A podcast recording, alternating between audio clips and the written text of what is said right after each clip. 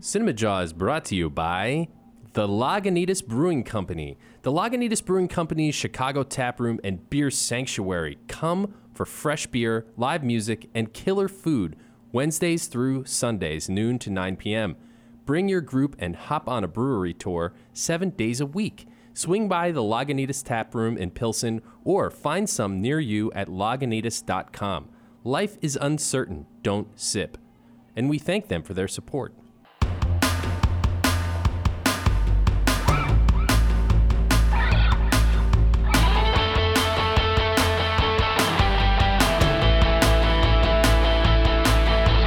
You're listening to Cinema Jaw, the greatest movies podcast ever, recorded on location at Cards Against Humanity in Chicago. My name is Matt Kay, and with me is Rod, the movie guy, and sitting behind the glass inside the fish tank is none other than Filmy and Phil. How's it going, guys?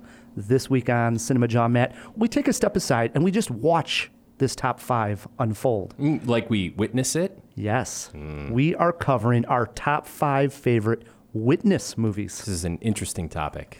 Movies in which a character witnesses a crime of some sort. Doesn't have to be a crime, does it? No, Okay. but usually some type of Thing thing, happening. a plot, Right, because this happens in plot a moment, movie, right? Yeah, Mm-hmm. yeah. Absolutely. Interesting. We're doing this topic because we have a couple of great guests who are going to be joining us that have a film that deals with such. We do indeed. Claire Cooney and Shane Simmons, two alliterative names in film. We will get to all their credits shortly. I know they have a, a short film out called Runner, in which, you know, somebody out jogging actually witnesses a crime. We're going to talk to.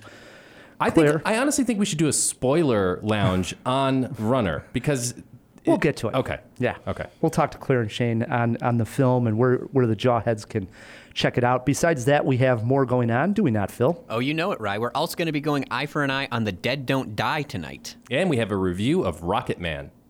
Nice. And because we're going eye for an eye on The Dead Don't Die, this is a good time to play Bill Murray, Adam Driver movie trivia. There's a lot of alliteration in this episode. Right? Dead Don't Die, review of Rocket Man. Hmm. Guests' names. This is crazy. It is. Yeah. Uh, one other thing that I wanted to bring up was at the top of the show, before we get it rolling anymore, the big news that you saw all over Twitter and social media that Robert Pattinson is going to be playing Batman, Matt. What, what is Yes. your take on that? You would expect that I would be upset, right, as a as a uh, card carrying fanboy, but I'm not. I think actually it's pretty decent casting. I like Robert Pattinson. I like what he's been doing lately, and I'm not ashamed to admit I even like him in Twilight, twinkling notwithstanding. I, I- he's a good actor. I, I agree. I mean, we gave him a hard time, I think, a little bit for Twilight and that, that whole series of films, but he has come around to be one of, you know, these young actors that's putting in his time, working with great directors, taking on challenging roles.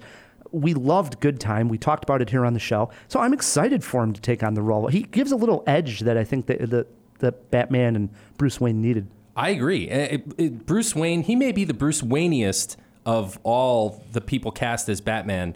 You know, Ben Affleck being a, a close second, Hmm. but he's he's got that swagger. He's young, he's good looking, but he's still got the jawline. Like he could, I buy him as Batman. The I other do. the other thing coming up through the news of him being casted is the fact that Matt Reeves, who has directed the Planet of the Apes uh, films, is going to be directing this new Batman movie. Mm-hmm. Eh. And this actually, what do you mean? Eh. Eh. Eh, eh. This actually got me thinking that Matt Reeves is probably uh, like the, the hottest director going.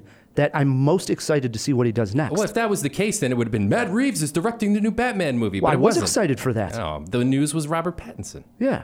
Well, I think Matt Reeves is, is a big thing coming. I think uh, he's not. I th- like the Russo brothers would be a bigger thing than. That's just because you're an Avengers fan. no, that's because I'm a human who follows movies. I, I trust me, Matt Reeves is a, a bigger deal than the Russo brothers. you know what? Ooh, you're going down, Matt. I don't know. I think this one's in the bag. Oh. We'll see. Claire and Shane are going to have their hands full with that uh, cinema war, let me tell you. Yeah. All right. Uh, before we bring them on, we are celebrating Tilda Swinton all month of June. What do we got, Phil? Yes, this week's Cinema Jaw Tilda Swinton fact Tilda Swinton was raised entirely around men with her father and her three brothers. Because of this, she claims to have been raised as a boy and became a girl when she went off to boarding school, meaning that she's actually a Virginia Woolf novel. I think that makes sense when you consider Tilda Swinton, right? Because Mm-hmm. she she often plays characters with some degree of androgyny. Correct. And she she can carry herself as a man. In fact, didn't she play a man recently in a movie? Like the whole movie, she was a guy, and we were like, why did they cast Oh, Tilda Swinton? She was in Suspiria, where she played the old guy in the beginning. That's right. So- yes. Throw it in the fish tank how many times she's played a guy. I know she played an old guy there. And maybe it's happened more. I can't think of it because you're Such- throwing it right at me. but- Sorry, sorry. You know, but that's the one I was thinking of. It's such an odd casting choice, not because she's not talented enough to pull it off, but because they could have easily just picked somebody else to do it. True. But yeah, she's unrecognizable. Great, great ma- makeup effects. That's an interesting fact. Twofer. Awesome. All right. So without further ado, Matt, we do bring in our guests, Claire Cooney and Shane Simmons. Uh, they wrote, directed, star in a short film entitled Runner. They were nice enough to bring a bottle of wine with them into the studio. Cinema Jaw first. Yes, Claire and Shane, welcome to Cinema Jaw. Hey. Hey, thanks for having yeah, us. thanks for having us. Yeah, thanks for coming on. Congratulations with Runner. Thank you. awesome film. And this is a short film, about 13 minutes in length, that is about a girl who goes out on a run, witnesses a crime. Um, you wrote, directed, and star in this film, Claire. Where did the idea come from? Um, it, I, honestly, it came from a lot of different things. I was watching a lot of true crime at the time and like listening to a lot of true crime podcasts like Serial. Uh, big fan of Serial. Obviously, I included it in the film in a small way. And then um, Making a Murderer. Uh, those were things that were uh, really influential to, to the film. And kind of, I wanted to explore what. w- witnessing something and keeping a secret does to the human psyche and does to the brain um, and what d- does to you emotionally f- physically it, it takes a toll on um, humans that experience like trauma like that and have to keep it a secret um, so that was a big part of it and then a big part of it was also just um, based on wanting to capture the sensory experience of um, I wanted to explore this shift in perspective that occurred for me. I was on a jog. It was a gorgeous fall day in Chicago, and I had this song pumping in my headphones, like a very twee poppy song. And I turned the corner, and I see something shady going down um, down the alley. And all of a sudden, I went from feeling like extremely free and powerful and confident and happy and alive to feeling very vulnerable and trapped and scared and suffocated. And all the while, the exact same song was pumping in my headphones the whole time. So that shift in perspective um, and the way that my my kind of power could shift so intensely with the same song playing was a big motivator for the film to explore that moment. And, and is your connection to that song now forever changed? Absolutely. Yeah. Whenever I hear the song, I mean, I think about the film a lot because I was the e- editor on the film, so, I've has it seen it changed a like million tw- times. Has it changed twice for you now? Yes.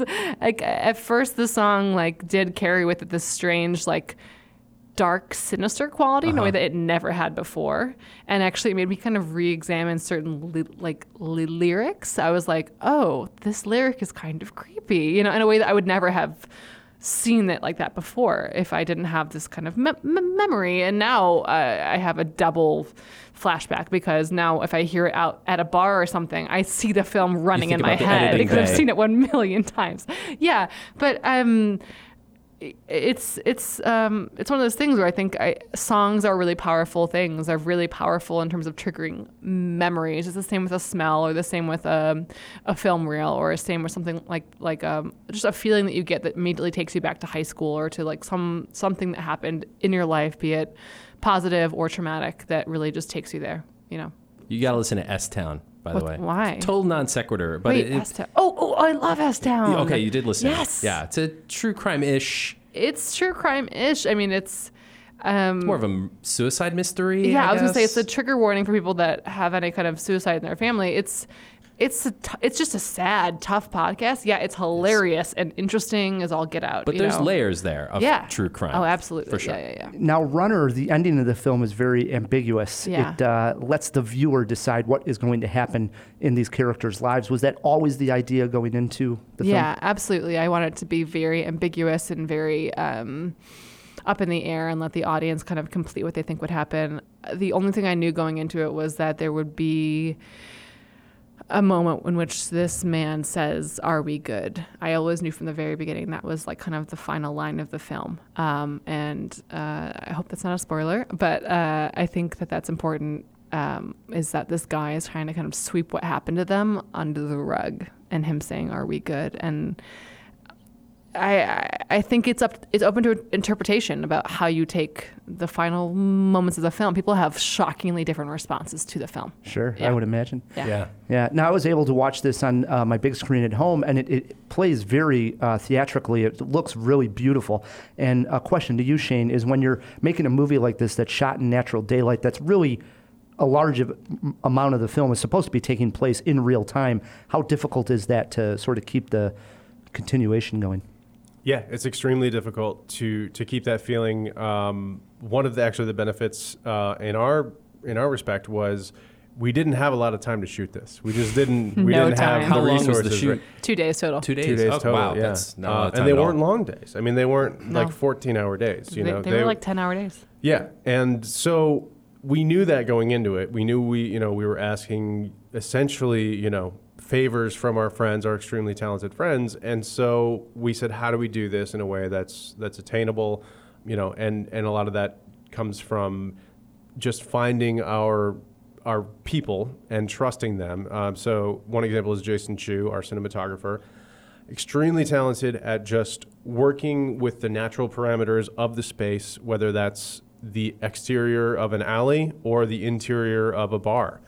And both of those spaces, he's able to work very seamlessly and, and not fight with what's existing there. You know, just, just embrace it, make the scene work. And actually, um, you, you mentioned the, the sort of happening in real time aspect. So I, I assume you're talking about the, the beginning running Right, the aspects. running and then the witness of the the, the crime. Exactly. Yeah, which we are kind of, you know, did in, in somewhat real time. I mean, Yeah. we, we tired Claire out quite a bit. I ran Uh, like seven miles, eh, We spr- got- like sprinted seven miles in one day, you know, which is I I'm hope not. you were wearing I'm, your Fitbit and tracked all the I steps. wasn't, man. I messed up. yeah, and so that you know, we we just said, okay, how long can you run? You know, we'll figure out how many takes we get. But um, you know, there's a lot of uh, that. We just we definitely burned through that. We did that all in one continuous shoot. There was there was no way we could sort of replicate that. You know, on a, on different days. So that was pretty much our first day was was that shoot with some you know additional photography involved, and then our second day was everything else, and which all is the dialogue, all the bar scenes, all the the, the final moment in the alley. That's all day two.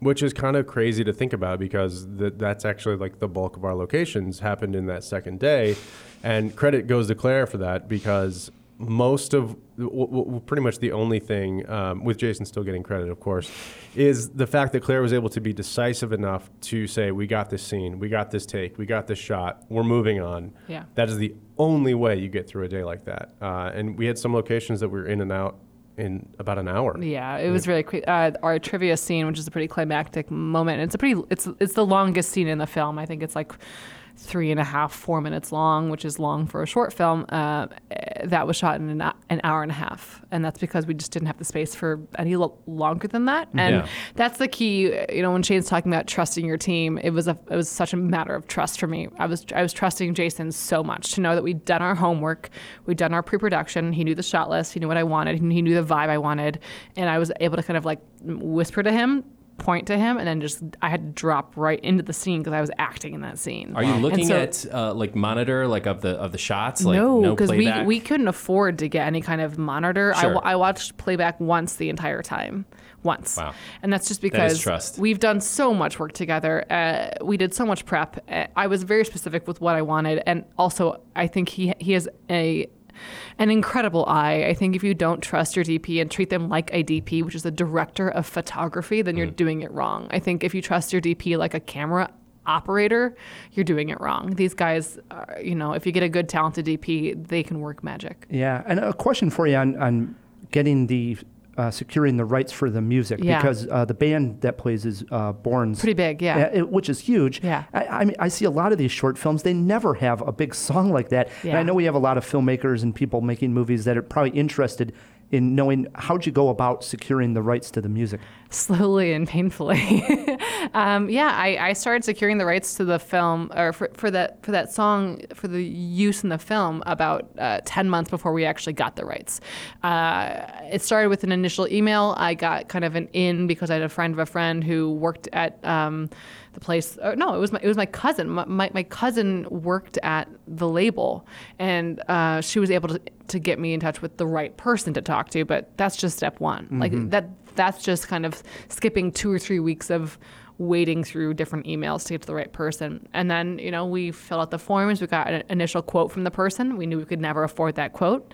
Um, so then it was time to be creative. We wrote a very, I think, persuasive uh, essay on why this thing needs support and then why it needs their help. Uh, we then went to the, the publishers, who are all the songwriters, and we, we found out who all those people were.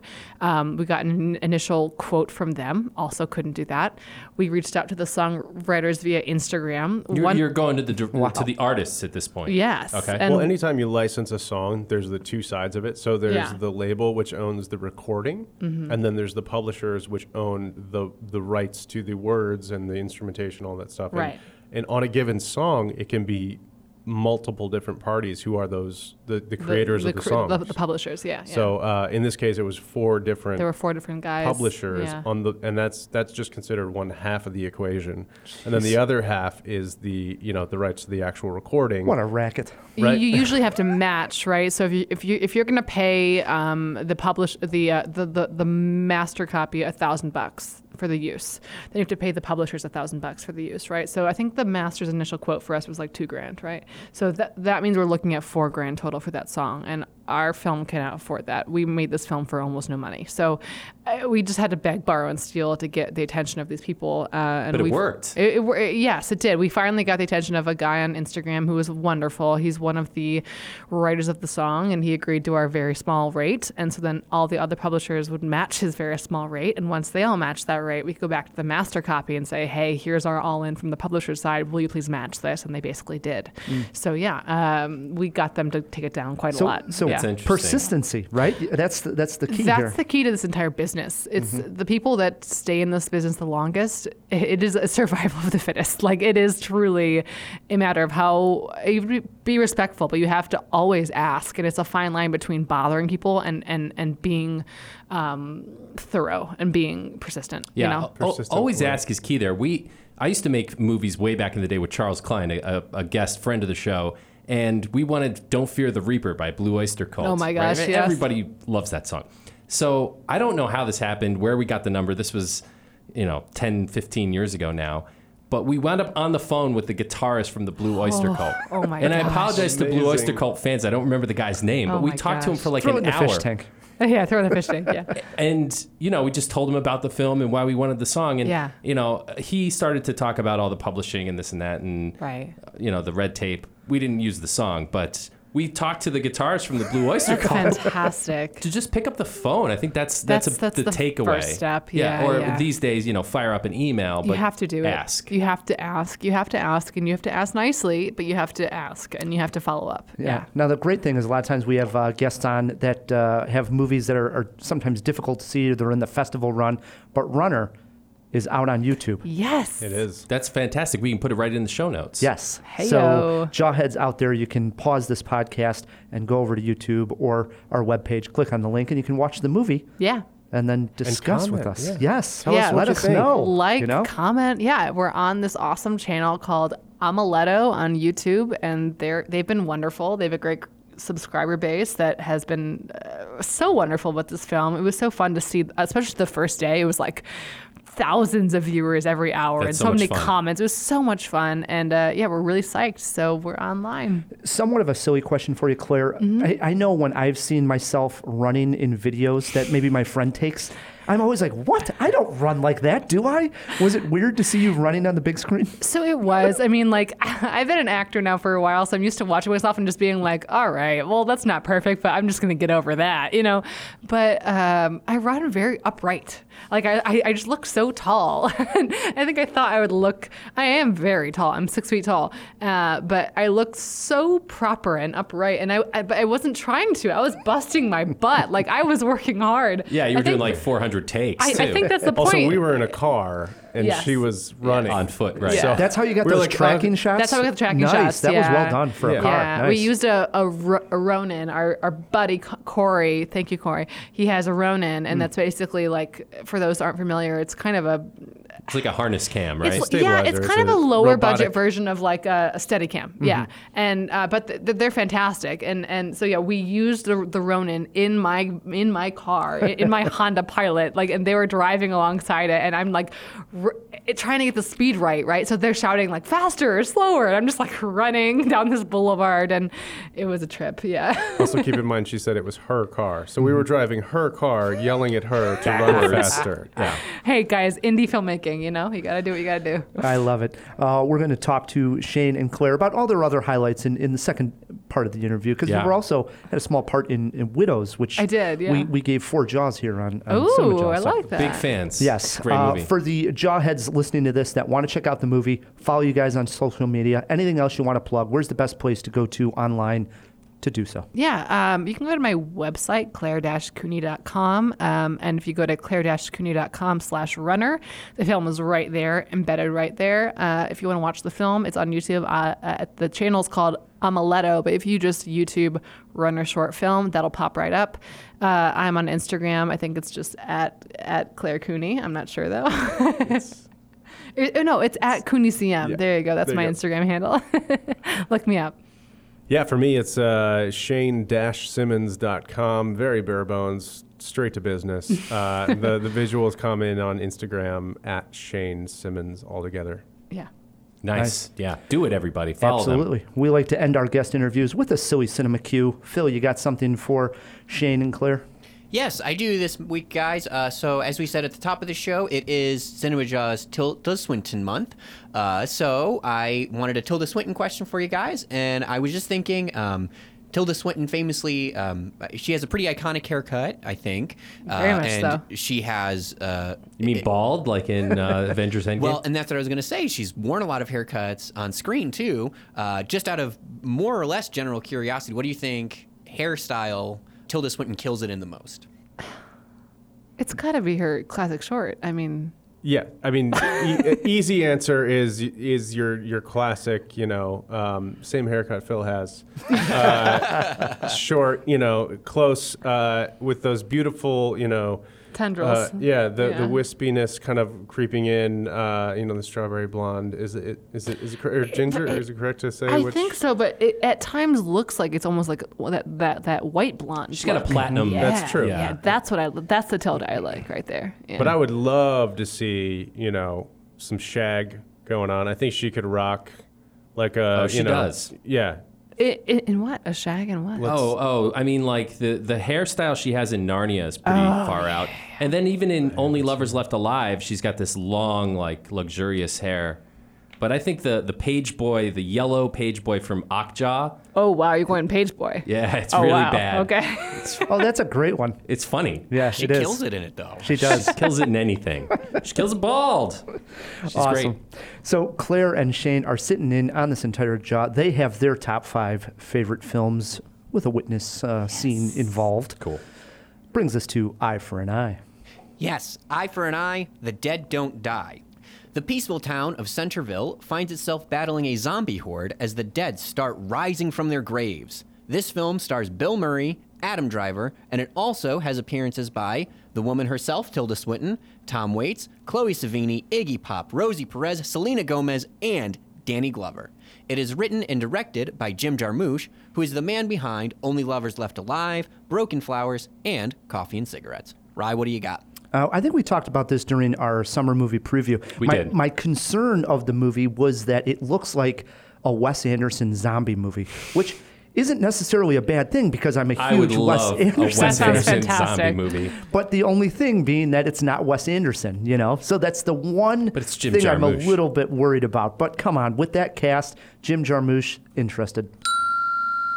Matt? I've yet to see a movie from Jim Jarmusch that I didn't love. Uh, Dead Man is one of my favorite movies, and he's just amazing. So it does seem a bit like a hey guys, let's make a zombie movie, Absolutely. but I'm okay with that. I'm interested, and I think it's going to be way more than that. Claire? Oh, I'm psyched. I'm f- fully psyched. Yes. So uh, the thing that I always go back to when seeing this trailer and, and seeing the key art and everything is is uh, Zombieland. Uh, you know, Bill Murray all Mm-hmm. of a sudden shows up, and you're like, "I'm I'm listening, okay." Uh, and that's kind of how I feel with this. Obviously, the Wes Anderson caveat is legit, but I feel like you can never predict Jarmusch, and and you never know what you're going to get, and I'm in for it. Yeah. Phil, so far four interested. Where do you sit, buddy? Five for five. Wow. Absolutely. Aw, yeah. I think uh, zombies uh, inherently can be kind of goofy, and I, I love it when like this kind or like Zombie Land, like Shane said, it's not taken too seriously. I think that's when it thrives, and I, I'm I'm buckled in. I'm stoked. Matt, it should be noted I also threw this question out onto Instagram. Oh. Did a poll, see where they are, interested or ignore on The Dead Won't Die. Currently, we are at 57% only interested, 43% are saying ignore. That's incredibly weird. After we just went five for five on interested. I, I don't understand that at all. Maybe it's the zombies turning people off. Whatever. Five interesteds for The Dead Don't Die. We got to get a review out, Matt. Can't wait. Excited. I'm excited. Uh, speaking of new movies, Matt, biopics about musicians and rock stars have always been a favorite subject matter for Hollywood. But after the success of Bohemian Rhapsody, it seems to be kicked into a higher gear. Rocket Man brings Elton John's story to the big screen in a spectacular that is flashy, eccentric, and full of great songs. How fitting. Matt and I took a walk down the yellow brick road to see if we could feel the love of this candle in the wind. So how does a fat boy from nowhere get to be a soul man? gotta kill the person you were born to be in order to become the person you wanna be. I'm thinking of changing my name to Elton. But that's my name. Yeah, I know. The film opens with Elton John in full Elton gear, a sparkling jumpsuit, glasses three times the size of his face, and a large headdress on top of his balding cranium. Is he walking onto stage? No. He is checking himself into rehab. It is at this point that the character will reflect back on his childhood and early career. We then see flashbacks to Elton as a young child, clearly a musical savant. He is able to play almost any song he hears on the piano without reading music or having any formal training. We see his troubled relationship with his father and his inability to express himself to his mother. We also see him unhappy, diving into drinking and drugs eventually. We see him meet his friend Bernie, who he would go on to write lyrics for Elton for years to come, and all the success that he has. Along the way, we do pick up tidbits such as where he got his stage name from and how big of concerts he played. I give director Dexter Fletcher credit for trying, trying to tell the story in a more abstract way. There are moments when characters break out in song, slow motion capturing a moment of people floating in excitement. It was not a straight up biopic, and I was happy for that. As for Teron Edgerton, who plays Elton, I thought he did a great job here. Will we see him nominated for awards like we did Rami Malek, who played Freddie Mercury? I think the answer is no. The story of the rock star is becoming old hat in a lot of ways. We've seen this story before more than a few times, and although Rocket Man tries to take a new approach to it, I felt it played it a little too safe. Matt? Well, they always play it a little too safe, don't they? I mean, this is kind of a send up fluff piece in a way. I like Elton John. I love the music. I thought all the performances were good, but it's a really vain movie, right? Because Elton John, all the other biopics, like Freddie Mercury is passed, Johnny Cash was gone when we got Walk the Line, but Elton John's still alive. So it seems like, come on, why are we doing an Elton John biopic? He's still here. He's still making music. There, there's still more of the story to tell. So, and then you see at the end of the film, and this isn't a spoiler, he's the executive producer. Right. So, really, Elton John made his own Elton John movie. Wow. And don't get me wrong, he deserves it. And, and honestly, it kind of fits. It just fits Elton Mm-hmm. um, in a way. You get where I was going. They were trying to be a little bit more abstract than, say, like Yeah. what we just saw with Bohemian Rhapsody, which was pretty paint by the numbers biopic for, for a rock band. It plays Here- like a Broadway musical. Right. Here they at least broke out into song and dance. Say they were at a diner, all of a sudden they would start singing and it played a little bit like a musical, but it wasn't a straight up musical. I like that aspect of it, but I think they needed to do more of that, take more risks with that, with the actual storytelling. Yeah, there was there was really no big risks taken. Even even with all the drug and, and alcohol abuse and stuff and, and the sex, like I don't feel like they really got into anything terribly deep or, or damaging to Elton's character. Right. There was an article I had read about, uh, I don't know if it was Russia or some country was going to cut this sex scene. And I thought, oh, okay, before I saw the film, that gave me the idea like, this is going to be pretty Kinda edgy. racy. Yeah, Right. like an edgy film. It, it doesn't have that feel at all. Well, I was thinking the same exact thing when I was watching it, like, is this edgy? And no, I mean a little, maybe, I guess, not so much.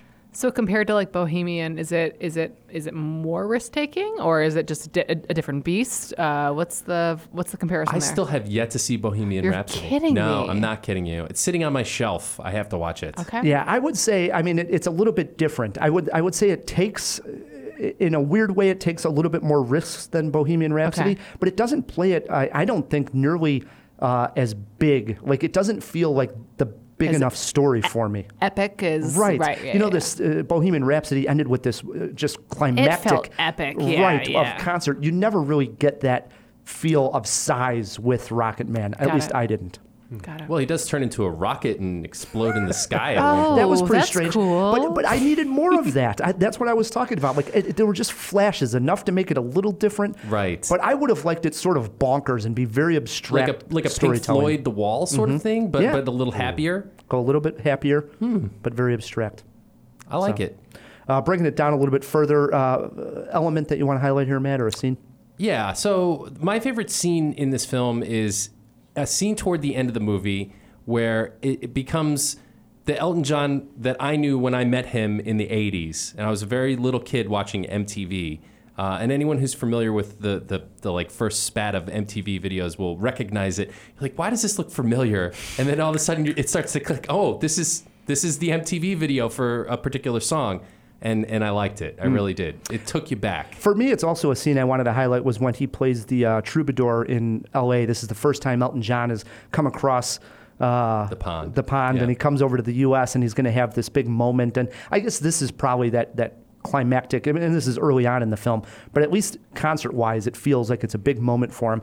And Sure. this is again where I'm, I'm speaking of where they take a slow motion shot and they basically show him jumping um, on the piano, which is something that he must have done. This is where they got the idea from. But they put that in slow motion where he's almost like floating above the piano while he's playing, and the whole crowd is with him. Begins to float in the entire Wow. uh, arena. It, I actually got a little emotional because it, it's like that moment where it just connected with everybody that realized, oh, we're watching a, a future star here. That that was pretty cool. That's awesome. It was. Yeah. Ma- How, about- that makes me excited to see the film. Yeah. That's exciting. That's cool. how, how about a, a something you had trouble with? I didn't like all the the musicality. What I mean by that is is how it suddenly broke into song. The first few times it happened, it really took me out because I wanted to just enjoy it as a as a as a biopic with, you know, music interlaced. But it, this is a musical, so I think go in expecting a musical. Maybe you won't be as as like jarred by it as I was. But I didn't care for it, and there was a couple of scenes in particular where I'm like, just you know, get on with the story. Stop like breaking into song. It's a little annoying. It's kind of childish in a way. Uh, for me, Jessica Chastain plays his mom in the movie. She was great. Oh, you liked her? You didn't? No, because she was playing almost like a caricature of like a, a mom who's uninterested in her son. At times she was loving. She was yeah. I don't know. I thought sh- she I- I added some felt complexity. No connection. It felt like she was doing her own thing that had nothing to do with Elton John. I don't know, man. I think that's kind of the point of her character. I liked it a lot. I didn't like it. no. What What is, about? Hmm. it, is she as good as the mom in Bohemian Rhapsody? Because I would say no. that mom killed it. Amazing, She brought it yeah, home. I think. amazing. No pun intended. Yeah, I think there needed to be some type of connection, and maybe there never was, and that what is what Elton was trying to get at. That she never really, even when you know he had his success, maybe there was never a connection with his mom. Hmm. Maybe that was the point, but I don't even know if that was driven home. It was just like she was doing her own thing and not connected Well, into she the did. ex- story. she did accept his sexuality, right? But uh, little else in Mm-hmm. his life. Yeah. I mean, I think that was the point he was driving home. influences here, Matt. Uh, obviously, walk the line. I I took Yeah. away, especially with the drinking, because he was a big uh, drunk. And across the universe, the the Beatles, where the, you had at Hmm. It gets least a little gonzo. yes, and at least you had a different versions of his song inside the movie. It wasn't straight up where Queen Bohemian Rhapsody, for instance, we were more or less seeing the songs replicated. Here, there's a little bit different of takes on the the songs themselves, especially say like something like Tiny Dancer. Uh, he just basically sings that at a party, walking through that that kind of stuff. I liked. I'm glad you brought that up. I did not like the guy's voice at all. Listen. Really? Yeah. I mean, when they did Bohemian Rhapsody, I haven't seen the film, but I know this much from listening to interviews of Rami Malik and such. Um, it, Malik would begin the song and end the song, and they'd mix Freddie's voice on top Well, of it. not just Freddie's voice. There's a an impersonator. Sure. Who who is incredible, and so they would blend all three of their voices together, Okay. like in some freaking fantastic way. Some freaking fantastic it was way. that- it was amazing. Right. Yeah, yeah. So I don't know what is going on. Maybe they did all that with three different people in this movie too, but the end result is is not as good. Mm-hmm. And and I was again taken out of it. I'm like, this guy. I mean, come on. First of all, that's a tall order to fill to to sing like Elton John when you're playing Elton John in a movie. And he, I just don't think he had the chops, Mm. or whoever was doing those voices.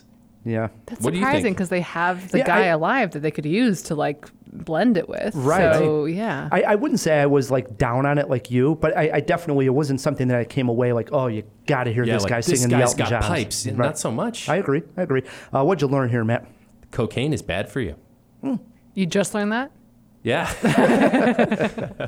I learned that uh, biopics would be better off if the people they were about were not producing the film. That's what I wrote down here, and you already touched on it. so- Bingo, right? Yeah. Totally. How about a movie poster quote, Matt? Uh, this one was tough, but I went with "Get ready for liftoff." Weak. Kind of weak. Yeah, What real do you got? weak. I, like went it. with uh, sorry, Thank to, you. s- sorry to trump you again here, Matt. I Um, went this with is uh, yet to be seen. Rocket Man fails to blast off. It's the same exact thing I No, said. no, it's it's it's much catchier. but you, well, you're down. You're more down on it Yeah, than me. no, Except your review was mostly positive. How many jaws? I'm giving this two and a half jaws. I'm two and a half jaws also. So we're sort of falling in the same spot. yeah, it's it's, it's, a- okay. it's, it's okay. It's passable. you're not, I'm gonna, gonna- want your money back. But you're like, eh. Don't go out of your way. Okay. Is what I would say. okay. Yeah. Okay. All right. No big witness scene where Elton John saw somebody, you know, get dumped in a dumpster or anything like that. But that is our topic this week because Claire and Shane are behind the film Runner, in which a runner here in Chicago witnesses a crime. Uh, we like to let the guests start, and we like to ask them: Was this a fun list to come up with? Difficult for you guys? Where'd you fall? Oh gosh, it was nerve wracking. I mean, because okay, correct me if I'm wrong. Jump, feel free to Uh-huh. Go jump ahead. in. Anyone, you don't want to lean too far into crime dramas. You know, Right. John Grisham is fantastic, uh, but you know that's that's immediately where you know um, Your mind goes. Your mind goes. Uh, you know, just based on titles alone. Um, obviously, Well, there's, we there's one almost- title out there that called sort of screams. Witness. Right, we yeah. almost named Runner like the Witness or like the like we were looking at all these different kinds of things that were just like this feels wrong. This sounds like a John Grisham film, you know? Like But then also, you know, you, you want to embrace the the prompt and and try to think a little bit outside the box. So, you know, I don't think we did that, but uh, I think there's a lot of potential for that, and I'm excited to hear what you guys came up with as well. Awesome. But um, Yeah. this is a really this is a really cool because we all have this interest. I think you know deep inside of you know this this ability to just come across something that is fascinating and that we shouldn't be a part of and holy cow here we are we're in the middle of it what do we do it's it's such a human like a visceral human experience Sure. to end up being a part of something that you you never planned Didn't and choose to probably be. don't want to be a part of Right. but all of a sudden you are and when you hear about other people doing it you can't peel yourself away from the story uh, and and what if that was you i think is it, you're immediately in in the uh, the viewpoint of the character No doubt. Like it. So you guys are getting to start it with number five. What do you got sitting there? Well, okay. So Go we for it. split it. up. So I chose two, he choose chose two, and then we we have like a shared number one. So um, We're starting at five, My right? two, yeah. So No, uh, just your number My five. number five. Yeah. All right, we'll start at five. Spotlight. Have you guys seen Spotlight? Oh, I've seen absolutely. Spotlight. Yeah. So Spotlight is not really about one witness kind of seeing something, but it's about a lot of Mm-hmm. witnesses. And it's also about the fact that um, the Catholic Church was kind of witness to a crime over many, many, many, many, many, many, many years. And like Many, this, many. this church kept this secret because it was a very inconvenient secret for them to keep. But they were very aware of it. In this film, you learn very quickly that these people, like, you confront them about something, and within moments, you realize that they already know the thing you're confronting them about. You know, uh, it's it's a shocking film. It's a really well done film, and it's a tense thriller in some ways. I actually love like reporter based films, like All the President's Men. Like, I love that stuff. And Spotlight does a really good job of dealing with people that are both victims and witnesses, and then uh, kind of addressing the fact that the church, in kind of a meta way, is a witness to this horrific crime that's been going on for a long time. Best Yeah. picture? It did. It won Best Picture, and I got so ridiculously excited. it's one of my favorite films, and I didn't think it was going to ever win, and it won. And It was I a was bit of a dark so horse. psyched. Yeah, I yeah. was psyched. Yeah, you were. Yeah. Big fan. Kicks us off with a good one here, Matt. Can you follow it up? No. I'm throwing it uh, not as good of a film. I'm throwing it back to 1997. This was sort of the one of the front runners of the second wave of slasher horror movies, but it's very much about a witness of Okay. a crime. All right. Uh-huh. I know what you did last summer. Uh, Heyo. Oh. not as good as Spotlight, but it's right there Oh, in the title. Yeah, I mean they're pretty little close. off. They're pretty close.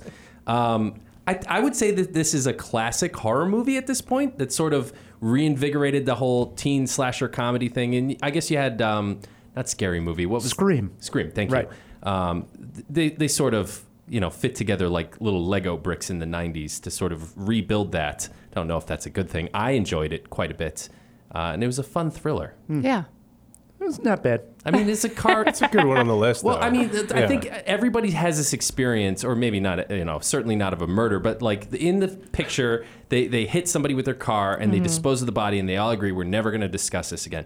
So, like, everybody has that one secret with a group of friends. Like, you know, somebody was at a sleepover, broke the plate, and we're not going to tell mom we, we broke Right. the plate. So, I think it was an experience we could all relate to. We all keep secrets. sure. Yeah. Yeah. Sure.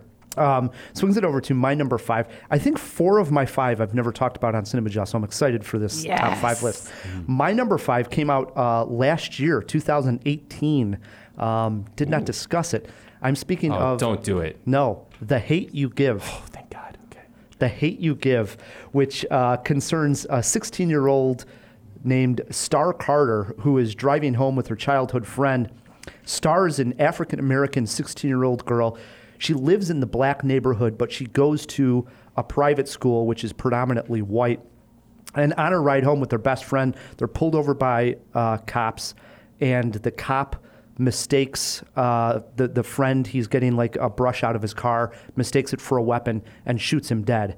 Wow. And Star is the witness to this entire crime, and she doesn't want to come out and be named. And, and the film then it, it's based on a, a young adult novel by the same name, The Hate You Give, and it, it tackles a lot of themes in there. Uh, the idea that she doesn't want to necessarily just come out and be that witness because she's still friends with uh, her friends that are at the private school She just wants to have a normal life. right? Yeah. Um, but she understands also how big everything's becoming and how important it is to speak out Right. uh, for the truth. It really tackles a lot. Uh, good flick. The Hate You Give. I hope most people get out there and check it out. Awesome. Boy, yeah, I'm I not haven't doing seen- good yeah, with I'm the excited I to know what see you did Oh, last summer so far. No. it. Yeah, you're really, uh, you're really bringing us down. Gotta step it up. All Shane? right. Number four, Shane.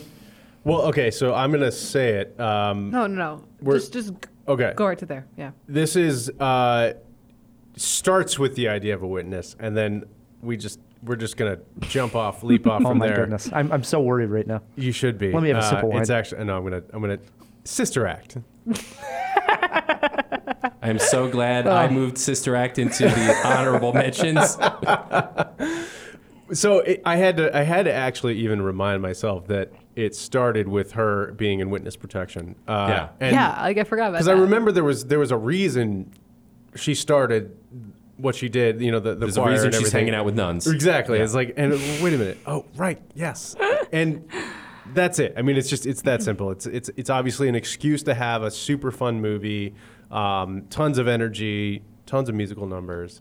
Um, and that's uh, you know it's a fun one. We're making fun, edition. but this was a bona fide hit in It its was. day. It It was, Absolutely. a huge we had movie. Elias's brother Donnie on. He came out and said this was his favorite movie of all time. You're kidding me. unabashedly. That's amazing. Nice pick, Matt. All right. Uh, at number four, I have two of my favorite actors of all time Steve Martin and Rick Moranis. In My Blue Heaven, which is the story of the same mobster from Goodfellas who turns coat on the mob and becomes a uh, goes into the witness protection program. But in this one, it's a comedy, not like Goodfellas, where people are being stabbed with kitchen knives in the trunk. Uh, it's Steve Martin playing the same character that Ray Liotta plays, but he's. it- this is when, after all is said and done, it's not his story of the, his rise to the top of the mob. He's in witness protection. He's this like flashy gangster suddenly living in like like picket fence suburbia and he's just like tipping everybody and rolling in a limo to like little league and stuff like that it's ridiculous i mean steve martin and rick moranis you can kind of do the math yes. it's a classic and i think at this point it's sort of underseen because it's pretty old but yeah, that is. I, Big time. It's yeah. wo- it's I've worth not a seen it. spin. I've never seen it, Thank yeah. you for the rec. I think the mobster is uh, Henry Hill, right? henry hill Yeah. yeah thank you I haven't seen that in a long time. I remember liking it though. it's definitely worth a spin it yeah, holds I have up to watch it. I, I go back to Sirius with my number four pick. This one came out in uh, 2007. Uh, Mark Foster directed the film. It's also based on a very popular novel entitled The Kite Runner. Oh Hmm. yes, I was thinking about that one. And good, good pick. Good pick. All right. Uh, it is the Kite Runner is broken up into two timelines. You got basically like present day, and then a flashback to the 1970s.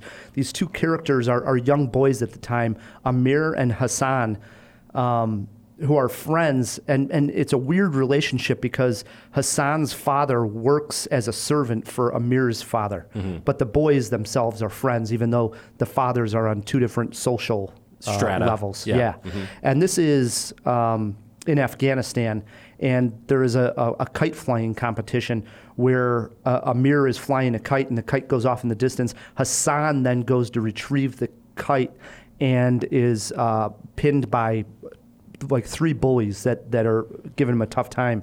And then Amir comes to uh, find out where Hassan is. And he then at that point sort of freezes and doesn't want to interrupt the crime that's about to go down. They basically end up um, beating up Hassan and actually even raping him.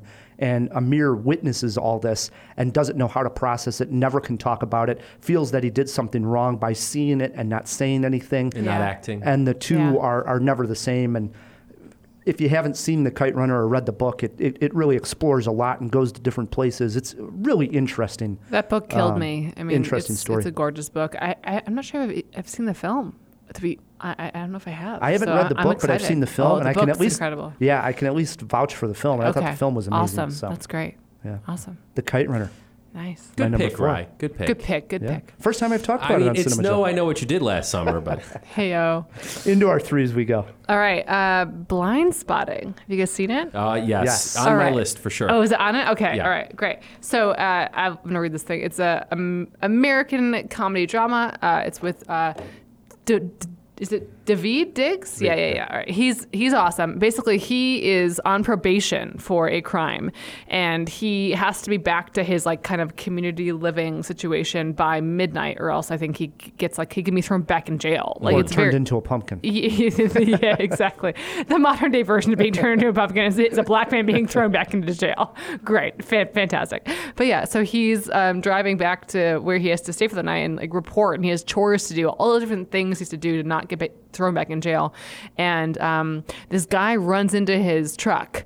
And he's like, "What the what the heck?" And this guy keeps running, and he realizes that a cop is chasing this man. It's a black man, and um, and he hears the cop say stop, and then he hears the black man say, "Don't shoot, don't shoot," and his hands are up, and he gets shot from behind like three times.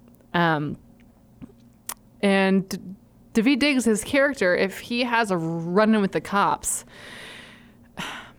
this puts him in so much danger to be to be back in prison Yeah. and to be and to, to be involved not with in a another crime. position- He's not in a position to report this, right? And uh, and he also, to be honest, like a white cop being charged with the murder of a black man is not necessarily going to always result well for the people that report it or for the people that are involved. And so he doesn't report it, but this thing haunts him, like haunts him, haunts him, haunts him for months and months and months. And we see different nightmares involving the cop and different dreams and just the psychological like torture he's uh, enduring. And um, spoiler alert, uh, he does have to confront the cop at one point in the film, and it's it's really a powerful moment, and it's Sure it's, is. it's it's a re- it's like you recognize how much this has been haunting him kind Mm-hmm. of like under the surface for so long and it's interesting because in my film uh, I'm a white wo- I'm a white wo- woman and people are like why didn't she report this and I think it's one of those things where like this character in this film has so many more reasons to not report than I do Right. but yet like I think there's a lot of different odd psychological things that are involved in terms of reporting or not reporting a crime, and they're more complicated than we might think at first glance. And um, this film does a really incredible job depicting that It struggle. was it was smack in the middle of one of the best years of film Yeah. we've ever seen, t- which was last year, right? Um, the thing is, like, he's sort of in the middle of reassessing his life, Yeah. right? Because he's just gotten out of jail. He kind of realizes that his best friend, he loves this guy, but Loves he may not be him. the best influence. I mean, he is a blind spot for this guy, Mm-hmm, right? Right. Like he he loves his friend, but his friend's kind of the worst. well, or is he the worst? I don't know. There's there's a lot going on, and, and everything is sort of Right. coming together. It's an And interesting relationship. It's It a- is, and it's it a is. great movie. Holy It is. crap! And you're great. right. The ending when when he sees this cop in that confrontation, Ooh man. one of the best scenes of the year. Oh, it it, it Yeah. is- it is one of those scenes where I saw it and I thought this is the most theatrical thing I've seen on film in a very long time. In a great way. Mm-hmm. Yes. You know? Yeah. Great pick. Get out there and see Blind Yep. Spotting if you have not. Matt. All right, man, am I downshifting again here? sticking, sticking is to the embarrassing at sticking this to the point. '90s. Well, I have blind spotting on my list too. I was like, that was We'll where I get was going there, to we'll kick it get into high gear. Uh, this one came out in 1993. I don't know why I was stuck in the '90s this week, but uh, Judgment Night. Have you guys seen this movie? Oh, you're talking with Emilio Estevez? Yes. Yes. Yeah. So it's Emilio Estevez, Cuba Gooding Jr. Uh, who else is Jeremy Piven? Oh my, gosh. my gosh. Yeah, yeah. And and the uh, Wow. the villain is um, oh my god the throw it in the jaw box, throw it in the fish tank. I can't remember the guy who's uh, unapologetically a smoker. He's a comedian. Anyway, I know I'm just having a brain fart on his We'll name. find out. Yeah. We will. Um, these these guys are out for a night on the town, and they they witness a crime uh, with some drug deal gone wrong, and they then are being chased by this gang all through the streets, and uh, it's sort of a survivor's tale. Like they kind of have to at some point fight back, and it's it's also Are really they in Detroit? I For think some reason, Detroit- Detroit sticks out in my mind. Represent. yeah, it's definitely I think Detroit. But uh, one of the things that's most memorable about this movie is it's very much uh, one of the first major collaborations of metal and hip hop in a soundtrack. And the soundtrack may have been more important than the movie. Like you have Cypress Hill with like Anthrax, stuff like that. Yeah, it's a great soundtrack that it's it's very much of its time. I don't know how the movie would hold up today, but I haven't seen reflecting it- Uh. back on it, I, I have fond memories. I have fond memories. I haven't seen it in a good long while, but I still listen to the soundtrack All right. now and Yeah. then. it's better than We Know What You Did Last Summer. Thanks, Ryan. You're on your way up, man. 90 I know you love the ratings 93% on, Wow. on Google. Interesting. Uh, my number three, a Tom Hanks movie. Heck yes, always. What is that? 2002, directed by Sam Mendes. It starred Tom Hanks, Paul Newman, and some guy named Daniel Craig. Road to Perdition. Great pick. Great And pick. I should have this- thought of that. Damn it. this is where he plays Tom Hanks, of all people, plays an enforcer to the Irish mob, and they are going to do their job. It's him and actually Daniel Craig um, going out to sort of rough and tough this guy, so they think at the time. And Tom Hanks' son, Michael, sneaks into the car and Tom Hanks doesn't know that he's in the car. They go out to this uh, site, and he ends up witnessing Daniel Craig actually shoot the guy. Well, at that point, now he's you know witness to a murder, and the Irish mob now just wants to wipe out the kid and basically all of Tom Hanks' family. Like this is what we have to do to protect our own. Um, well, Hanks isn't going to have that. This is Tom Hanks. He's not going down course. without a fight. He's the father of- of America. So they go on a run. They rob banks together. You get you get some great scenes of uh, old time Chicago. There's this wonderful shot. I think it's looking down like LaSalle. Where they put in a bunch of old time cars and really gives you this old feel of Chicago. Um, sort of almost romanticizes robbing the banks, where you get the the little uh, son Michael driving the getaway car and Tom Hanks going in and out of the banks, Jude Law appears in this movie as a photographer who gets cut up by a bunch of glass and he's got all these scars on his face. Isn't he a would-be assassin? He is. Okay. Yeah, and then he's hired to uh, hunt them down as well. Wow. And there's a great diner scene in there where um, Tom Hanks and, and his son are eating, and Jude Law comes into the diner, and this just tension. It's awesome. Right. on a So- production note, a big Chicago m- production. So many Chicago actors Yeah. also involved in that movie. Uh, really awesome. And, and also uh, on a personal note, was filmed uh, in across the river from my hometown, uh, Rock Island, Illinois, across from my hometown of Bettendorf, Iowa. Uh, very cool. Like I mean, that was huge back in the day. Um, Yeah, yeah. And also uh, based on a graphic novel from uh, Mm-hmm. an Iowa writer, Max Allen Collins. Nice. Look at you. Been trying to Mr. turn Ah. trivia. Ra- Rye onto Wow. the graphic novel. Wow, we got some good facts here. So my Yeah. number three, Road to Perdition, well worth a spin if you haven't seen it. Into our twos. Okay. Uh, this one was tricky. I actually just changed it. He pulled an audible. Oh, I pulled an audible. Uh, no, not based on anything we've said today, but I just had a feeling. Um, I'm gonna go with "Find Me Guilty." Sydney Sydney Lumet, Ooh, you got Oh, caught my wow. attention. Vin Diesel. What? Doubled our attention. Exactly. You, you have no idea what's happening in this movie. So Vin Diesel is already serving a, I think, a 30-year prison sentence. He's in prison, and somebody, I think, I, I, I'm hazy on the details, but somebody folds in the mafia organization, and they're basically like, "Hey, if you sell out the family, we're gonna let you off." But instead, he doubles down and says, you know what? I'm not going to sell out my family. I'm not going to sell out the mob. I'm actually going to defend myself and all of them. I'm going to represent myself. And the whole entire movie takes place in the courtroom. It's pretty absurd set of circumstances. I mean, first of all, you got Vin Diesel playing a lawyer in a courtroom.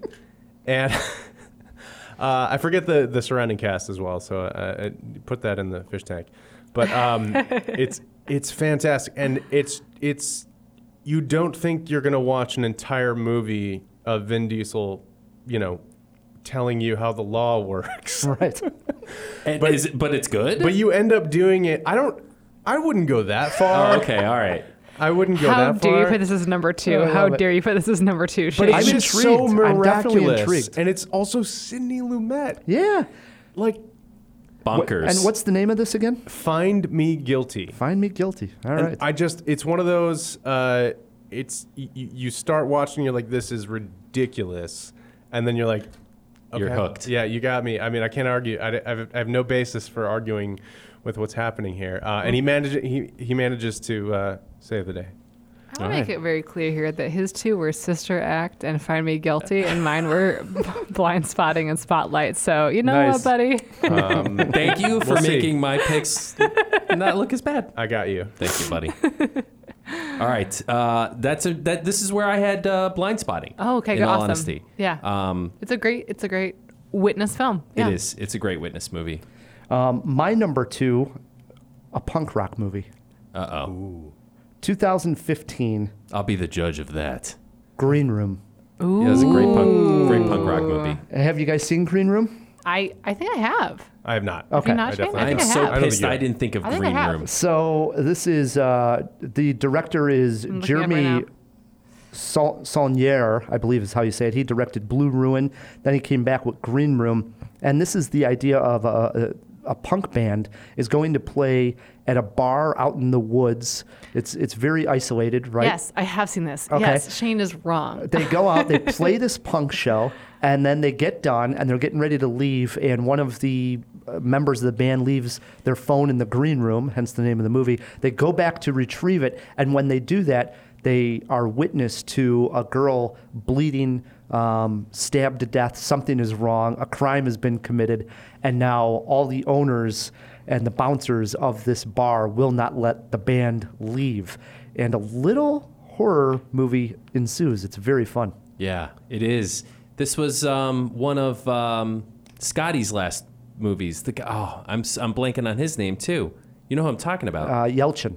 Yeah. Yes, Anton Oh, Yelchin. yeah. And he, Anton he Yelchin, died like not long after, right? Mm-hmm. Yeah. Yeah. And and um, his death was gruesome. Oh my Yeah, it God. was a shame too because I mean so much so much talent. yeah, he's um, incredible. and Jean Luc Picard also as one of the uh, the the leaders of the Nazi skinheads. Yes, That he is was so sinister in there.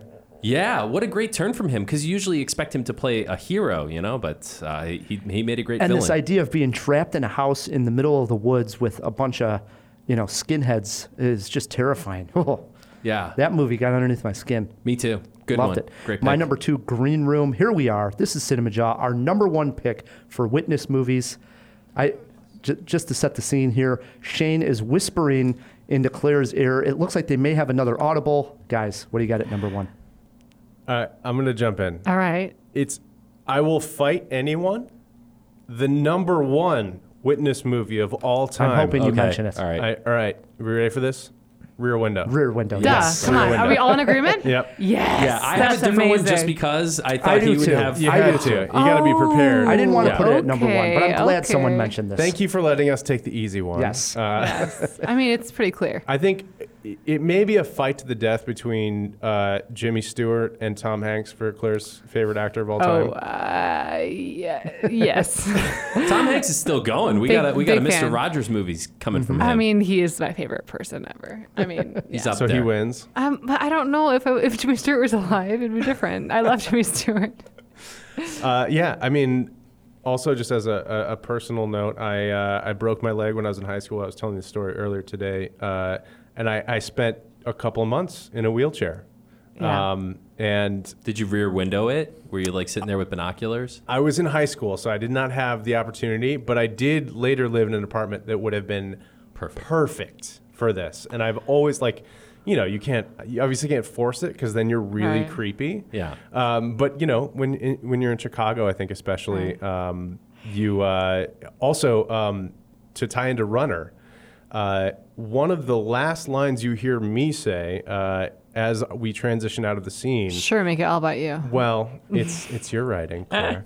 uh, we talk about Love and Radio's episode uh, Yeah, yeah, yeah, called yeah. The Living Room, Yeah. which I don't know if anyone's familiar with. No. oh Um, my gosh, you guys, you guys will lose your minds. Put it in the show notes, please. Okay. Uh, it's it's a fantastic. It, it is basically the 21st It is basically century's Rear Window. It is It's- like yes. So wait, it's, is this it's a podcast? The podcast. It, okay. it- It's it's. I think it was Radio Lab. yeah, it's a Radio Lab talking Yeah. about this. uh, Go. Sorry. So it's it's it's just it's an observation. I think it's Manhattan, Mm-hmm. uh, one high rise to the to the neighboring high rise, and it's just over a period of time they start to. th- And this person has no window treatments at all, and the person who wrote the story, who you know recounted the story, I should say, c- just sees everything that happens in this apartment. Wow. And we can't say any more than that because you have to listen. It Yeah. is it is absolutely Sold. heartbreaking Yeah.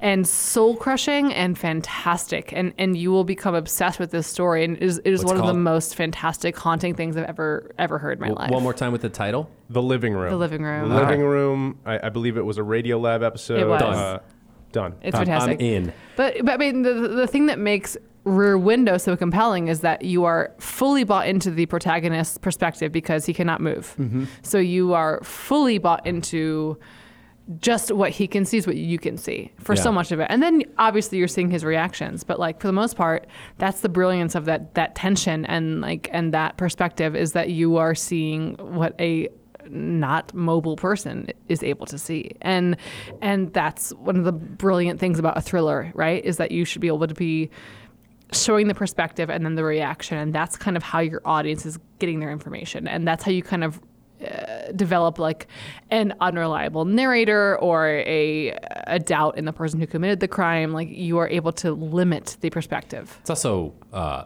Alfred Hitchcock. well, Mm-hmm. duh Lest, lest we forget. I mean, it's a master. Plus, I mean, Jimmy Stewart. he- We're sort of far removed from his career now, but he is a master. oh he's the best thing ever Yeah, he's no, he's up there for sure. i Matt, adore him Can you follow up Rear Window and don't say I know what you did last summer too? I know what you did last summer. Three. No, um, Bill Paxton directed a movie. I don't know if you guys are familiar with um, a movie called Frailty. yes. I'm not- I'm with the not. shed. Yeah, yeah, yeah, yeah. So Bill Paxton wrote, directed, and stars in this movie, and it stars uh, him and Matthew McConaughey as one of his sons, and um, All right, all right, all right. he is a serial killer. This whole thing is being recounted by one of the sons. He's he's a killer, and his l- l- kids are sort of witnessing his crimes. But he keeps telling them, "I've been given this directive from God to to commit these crimes." And I'm actually doing the Lord's work and cleansing the, the demons. These are actually evil demons that I'm taking out. And one of the sons starts to believe him, and the other one doesn't. And he's recounting this whole tale to the police. He's confessing years after the, the case. And there's a lot of twists. I don't want to spoil anything because it's a bit of a usual suspects at the end. Hmm. But what a great, unexpected, and I think kind of a hidden gem. Like, not enough people have seen Frailty. Uh, Yeah, So I've Ah, never heard there, of it. that's I my have number one. seen it. I, I, I, I didn't even know I saw it, but as you were describing it, it's one of those. I'm like, right, I've seen this It's movie. Bill Paxton. Mm-hmm. Game over, man. All right, no one spoiled my number one, and I went with a documentary. believe it or not, Ooh. for number one. La di da. And um, not to be confused with the Harrison Ford movie just called Witness. The documentary is a 2015 film called The Witness. Ah. And it is about a very famous ca- case of Kitty Genovese, who in 1964 was attacked outside of her New York apartment in the middle of the Oh, yeah, night Yeah. and uh, 38 people reportedly uh, Ignored either it, yeah. saw her or heard her screaming and ignored it. Nobody did anything. And this ended up uh, leading to this entire thing called bystander apathy. Uh, by the New York Times, did this huge report. Why don't people uh, run out and try to help her? What was causing people to just hear someone screaming um, that they need help and you to just close your window? Um, and in this film, the documentary is actually Kitty's brother going back in time, still finding some of these witnesses. And he really actually, in a lot of ways, debunks what the New York Times uh, article was actually saying that it wasn't necessarily 38 people that all just decided to just turn the other cheek.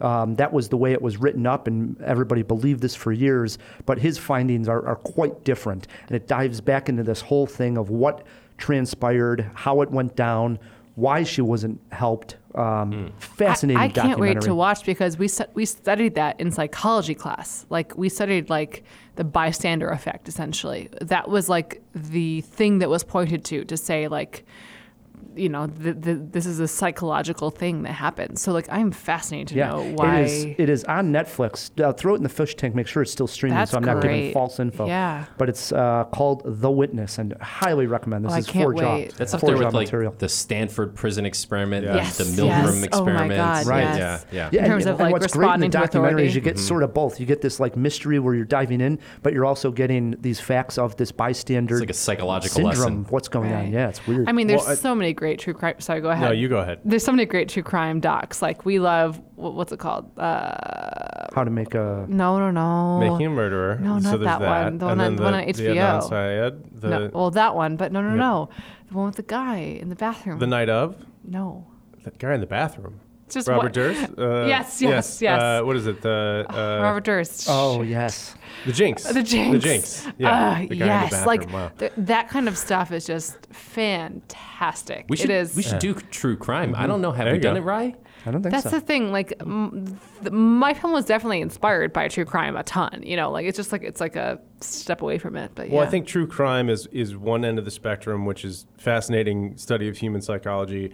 But I, I think back to this witness thing. I think the the thread through all of these films is the complicated human condition. Right. So you've you've seen something that you know is wrong, but there are also exigent circumstances of your life How does it and, affect and your you? family Yeah. Mm-hmm. and the people who are important to you and doing the right thing isn't cut and dry in Hmm. any of these scenarios even in i know what you did even last- you did that summer. but it's it's you know you have to do quote unquote do the right thing but you also have to take into consideration the the, The ramifications, ramifications, yeah. exactly Mhm. Yeah. all of all of the possible Right. outcomes and the right there's no thing, way to know The right Yeah. thing doesn't always en- end up being the right thing because of the way our court system works. You no know? doubt. yeah Yeah. Great way to sum it up. Uh, honorable mentions, really quick, Matt. No, Any? my, my only one was Sister Act, and, and Okay. we There you talked go. about it. Um, um, Nailed it. Disturbia, which was sort of a fun take Oh, on Rear good Window. one, yeah. Right? The Yeah. girl on the train, Emily uh, Oh, yeah. Blunt, Oh, So is people coming home compared from that work. to Runner. People were remake. like, were Right. comparing that to Runner. Yeah, Yep. yeah. And then Pineapple Express, which I believe they see their drug dealers uh, get knocked off or something along those lines. Sort of remember the plot that way. Yeah, I almost also included that one. Um, also, the one that I changed away from, um, well, I guess there's a couple, but uh, Donnie Brasco. Mm. Nice, Uh, a good yeah. example. Um, but, you know, it's kind of Johnny Depp doing Johnny Depp. Uh, Yeah, yeah. Uh, but it's fun. You know, it's, like, It you was know, good what do you- Johnny Depp you doing sorta- good yeah, Johnny Depp. Exactly. Back, in the, back in the day, yeah. You, you turn the witness thing on its head of like, oh, what if you could just live it up as a, As a mobster, you know, yeah.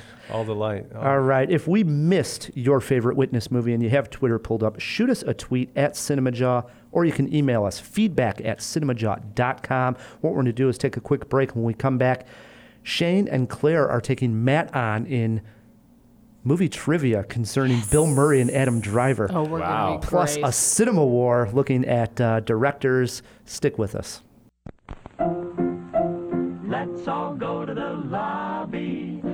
In honor of Cinema Jaws Tilda Swinton Month, we remember the time she met Edmund in the Chronicles of Narnia, The Lion, the Witch, and the Wardrobe. And you are exactly the sort of boy who I could see one day becoming Prince of Narnia. Maybe even King. Really? Of course, you'd have to bring your family. Oh, Do you mean Peter would be king too? Ooh, but a king needs servants. I, I guess I could bring.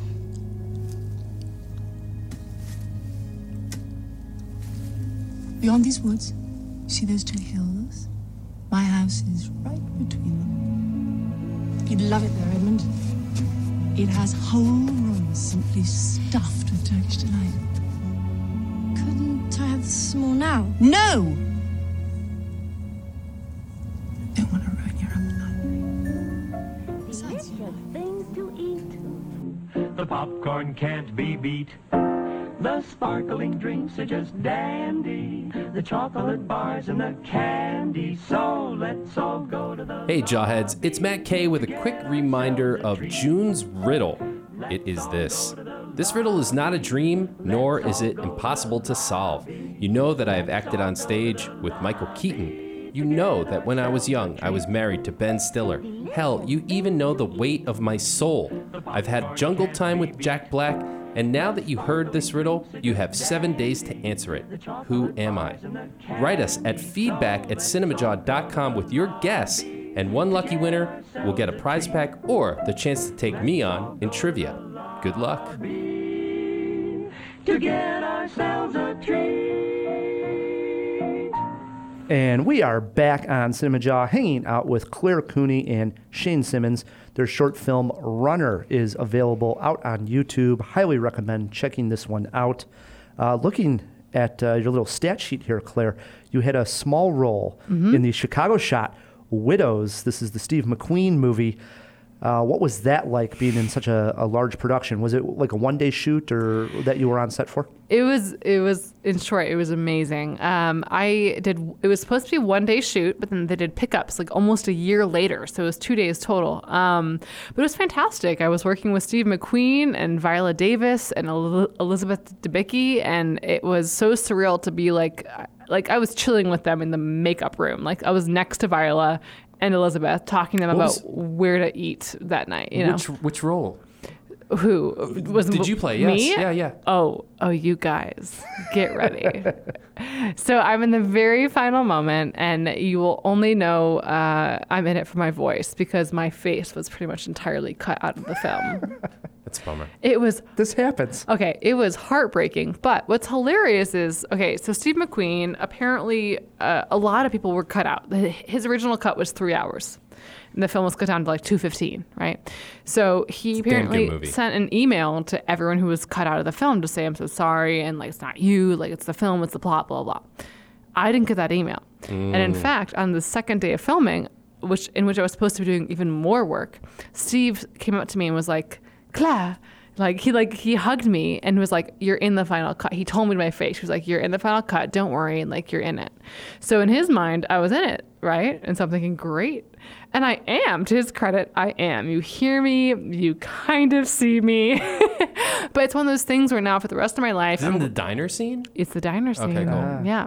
So for the, I mean, and if you really slow it down, you can see a flash in my face. But like, who's doing that, right? You. But f- Yeah. for, but for the rest of my life, I'm going. I am going to realize we, we don't realize it.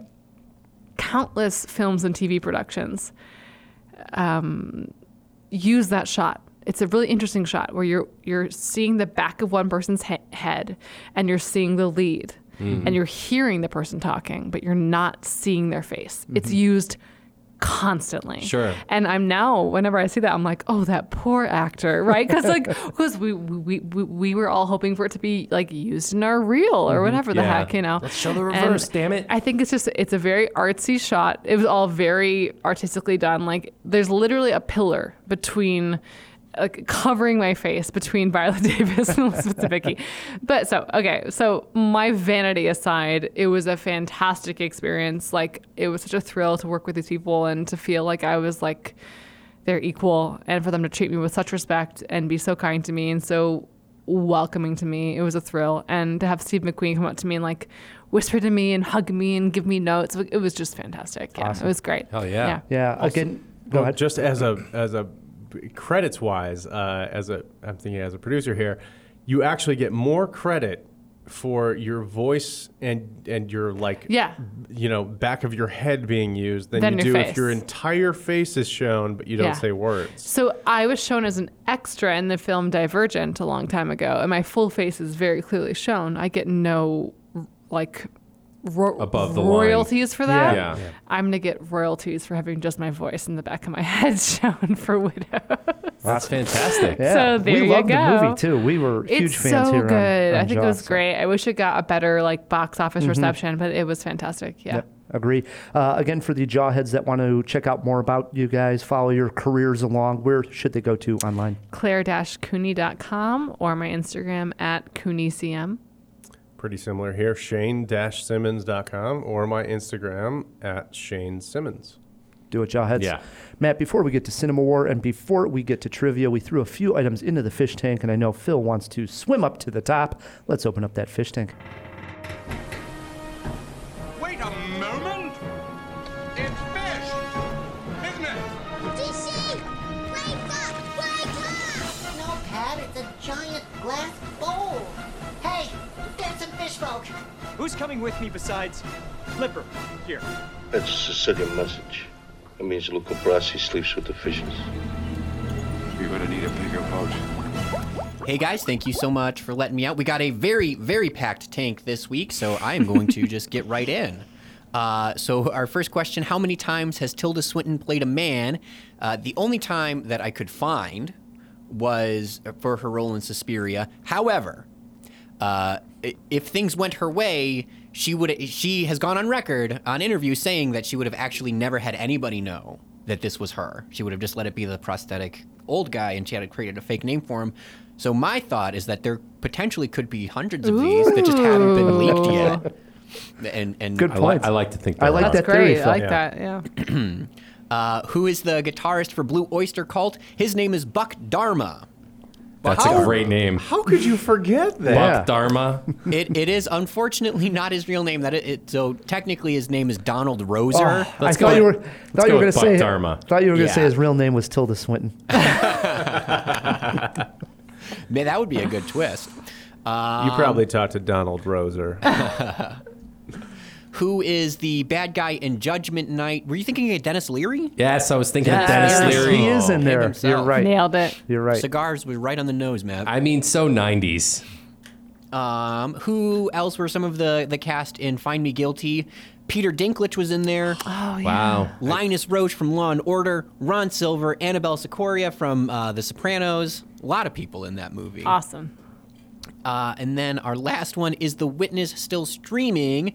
Uh, unfortunately, I no longer appears to be on Netflix, but it is still on Amazon Prime. So, Fantastic. it- provided you have an Amazon Prime subscription, you're still in the clear. You can We're watch, gonna it watch easy that. peasy. Yeah. yeah, yeah. Awesome. Awesome. That was everything, Phil? That's all we got. Jump back in that fish tank. Will do. Matt, it brings us to a segment called Cinema War. The War. It works like this. Me and Matt, we're fighting on a topic. Our guests, Claire and Shane, are playing judge, jury, and witness. Yes. As they tell the jawheads at home who won this cinema war. Phil, we were talking uh, directors here. Tell the jawheads at home what today's cinema war topic is. Which director shows more promise after their recent string of success? Matt Reeves from Planet of the Apes films or the Russo brothers, the Marvel Avengers movies? Ryan, you've got Reeves, and Matt, you have got the Russo brothers. Silent on set, roll sound, Cinema War Take One, action. Matt Reeves directed the last two Planet of the Apes movies, a series The Hollywood Reporter, Matt, not just some publication, The Hollywood Reporter called one of the best trilogies of all time. These were not remakes or based off of comics, these stories were new. He knows how to use great special effects, but better yet, he knows how to tell a great story. He is the hottest thing going right now. Ryan, I had to look up who the hell Matt Reeves was before the cinema war, and I do a movies podcast. I asked Phil, and he didn't know who he was either. Nobody needs to look up the Russo brothers. They are bona fide hit makers. Ridiculous. Matt, what Disney has done with the Marvel movies is make an assembly line of blockbuster entertainment. Those films have so many fan service moments to ensure everyone loves them. The Russo brothers did nothing out of the ordinary either. It was names like Tika Watiti with the Thor movie that gave us something fresh. The Russo brothers, they play it too safe. Mm, Captain America Winter Soldier. Yeah, yeah, Planet of the Apes, Cloverfield, okay, decent stuff, but the Russos have done four tentpole Marvel films, the best ones, including Endgame, which at $2.8 billion is the second highest grossing film of all time. Besides the Planet of the Apes films, Matt Reeves cut his teeth with Cloverfield, a found footage, small budget film that felt like a summer blockbuster. He also did the remake Let Me In, plus the Apes movies. What I'm trying to say is the guy has range. He knows how to build suspense, and he sure knows how to supply big screen action. The only way you can argue for more promise is to come at it from behind. The Russos don't need more promise. They write fing checks. Reeves is still an unknown commodity. That's why he's working for a second banana like DC. Let's cut to the chase here, Matt. If the Avengers movie Endgame was two and a half hours of a blank screen and one minute of Iron Man sitting on Thanos, Marvel fanboys would still wet their pants and call it a masterpiece. They had a, a surefire hit on their hands. Meanwhile, when Reeves took over Planet of the Apes, most people, myself included, Rye the movie guy, said it was a terrible idea. Five years later, I'm eating crow and super excited to see what that guy does next. The Russos are at the point in their career where they just put their name on a film like the upcoming 21 Bridges just to sell more tickets. And guess what? It's going to work. That's a promise. Reeves is hoping to reboot Batman for the fourth or fifth time. I'm hoping it's cool, but even if it is, does anyone even care anymore? We are button heads here on Cinema War. We throw it to our guests, our jury, our witnesses. Claire, Shane, what did you think of this Cinema War? Mm, Go ahead. I think we gotta go with Matt here. It's okay. I you can't. I like where you're First thinking. of all, yeah, you can't just cut to the chase like that. There- There's Yes, I so do. much at Yes, I play do. here. There's so much at play. Okay. Cloverfield is a masterpiece. I hands down. There's there's no there's nothing bad I can say about Cloverfield. Planet of the Apes, strong, strong. Th- I'm not going to argue. Um, I'm not even going to go there. That said, I do have to hand it to the Russo we brothers gotta hand the Russo brothers. big Come on. time on on on establishment on, on what we have to work with right so everything you know uh, the last couple of avengers are, are you know so strong uh, just such so much fun such a spectacle so much like not only that but the nuance that i think is involved in these huge tentpole movies like to be able to do all that at the same time i think is is incredibly impressive. Um, killer, yeah. Sure. And keep it keep it real, but also light and fun and, and super just impressive. I, I can't even fathom everything that goes into Yeah, those movies, and, right. and and that's just the main thing is like the magnitude, Right. You know, of those films. Um, also, Joe went to the University of Iowa, and uh, I Here gotta it you know comes. Oh, we we gotta- got a biased we gotta guy keep over it in here. the family. I so, love uh, nepotism. you Here it gotta comes. have it. Well, Sorry, Ryan. Sorry, that Ryan. said, Batman, I cannot wait. Nice. I'm stoked There for we go. Batman. Yeah.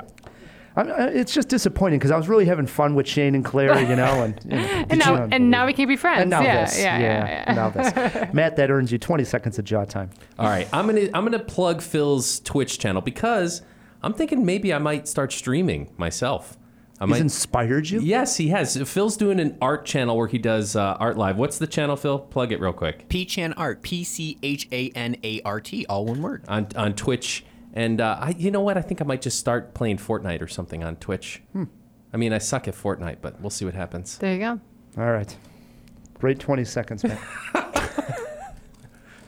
All right, brings us What to were you trivia. gonna do? I mean, I'm We'll just save it curious. for next week when I beat All you. right. in Oh, All right. Oh. All That right. means he didn't write anything. W- we like to end with uh, a fun trivia segment. Uh, as mentioned, Bill Murray, Adam Driver are in The Dead Won't Die, so we're playing Bill Murray, Adam Driver movie trivia. Nice. Claire, Shane, you're our guests. You get to choose if you want to go first or let Matt go first.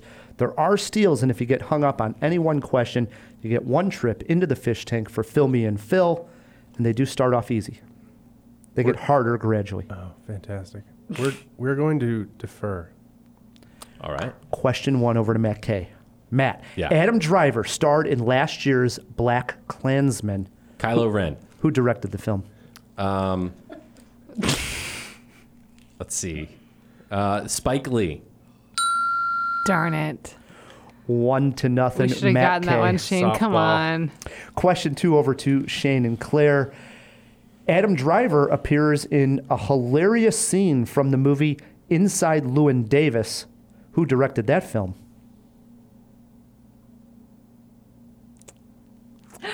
See, Ryan likes to I think don't that's know. easy. Yeah, that's that's a. Uh, wait, I I'm like gonna, that movie, but I don't know. I, I'm gonna sound like an idiot. Say it. No. Just do it. Just do it. I believe in you. You might as well take a stab. Uh, I believe in you. Oh God, Coen Brothers. Wow. Look at the relief on these guys' face. I, would, One I, to wouldn't, I one. wouldn't have gotten it. One to one question three over to Matt K. Matt, in What About Bob? Bill Murray Wow. plays Bob. Uh-huh. What actor plays Dr. Leo Marvin? Richard Dreyfus.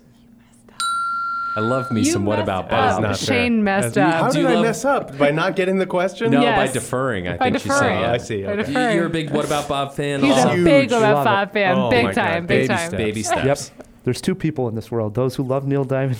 Don't get me started. Love that movie. About Tourette's, the Tourette syndrome. Yes. All right. Hey, it's two to one. Matt K. Question four over to Claire and Shane. Adam Driver played Channing Tatum's brother in this Steven Soderbergh film that also starred Daniel Craig. Name the movie. What is going on here? I think Magic he's Mike. stripping. Yeah. There you go. Oh no. Incorrect. Adam Driver But do you know plays Craig? Channing No Tatum's way. brother in this Steven Soderbergh film that also starred Daniel Craig. Can I steal? can I steal? Can I, I- double steal? I know, I know, I know. Lucky is in the title. It's like Shane, The come lucky- on. We saw this film together, Shane. Come on. That's my bad. Yeah, come on, dude. He was so excited to start taking We'll- off his shirt. we'll I didn't steal know it what was back. going on. I know. He was just Steal it excited. back? Well, we're happy to steal it back. I think we know the, it the now. lucky. Oh my God, I can't think of it. The lucky people. Can we steal it back? Incorrect. Oh, you can't no. steal it Oh, back. but no. what was the right answer? Logan Lucky. There we Logan go. Lucky. Yeah, we God. got it. Shane, come on. was a God, good movie. You I threw liked me it. off with Channing Tatum. Mm. You just you think of his face, and Oh, then you you just start wanna to get take your shirt ideas. off. And oh god, All right. Hey, it's still two to one. Matt K. Question five is over to him. Matt, name the 2014 movie that starred Bill Murray, Melissa McCarthy, Naomi Watts, in which Bill Murray plays a grumpy retired vet who drinks and smokes all day. It's like every Bill Murray movie. Um, Ghostbusters. the new Ghostbusters, though. Incorrect. Oh. You guys got a chance for a steal and to tie it Shane's back up. got this. I'm gonna go with uh, Saint Vincent. Yes. Nice. I, Ties it up. I knew that one. Two I'm to surprised two. at myself. Nice. Two to two. Question six is over to you guys. Adam Driver played an NSA agent tracking down a kid on the run in a film that also starred Michael Shannon, Joel Edgerton, and Kirsten Dunst. Name that 2016 film. I'm trying to think of films with Ma- Michael Shannon. Was no one called The Lovers? Um, no.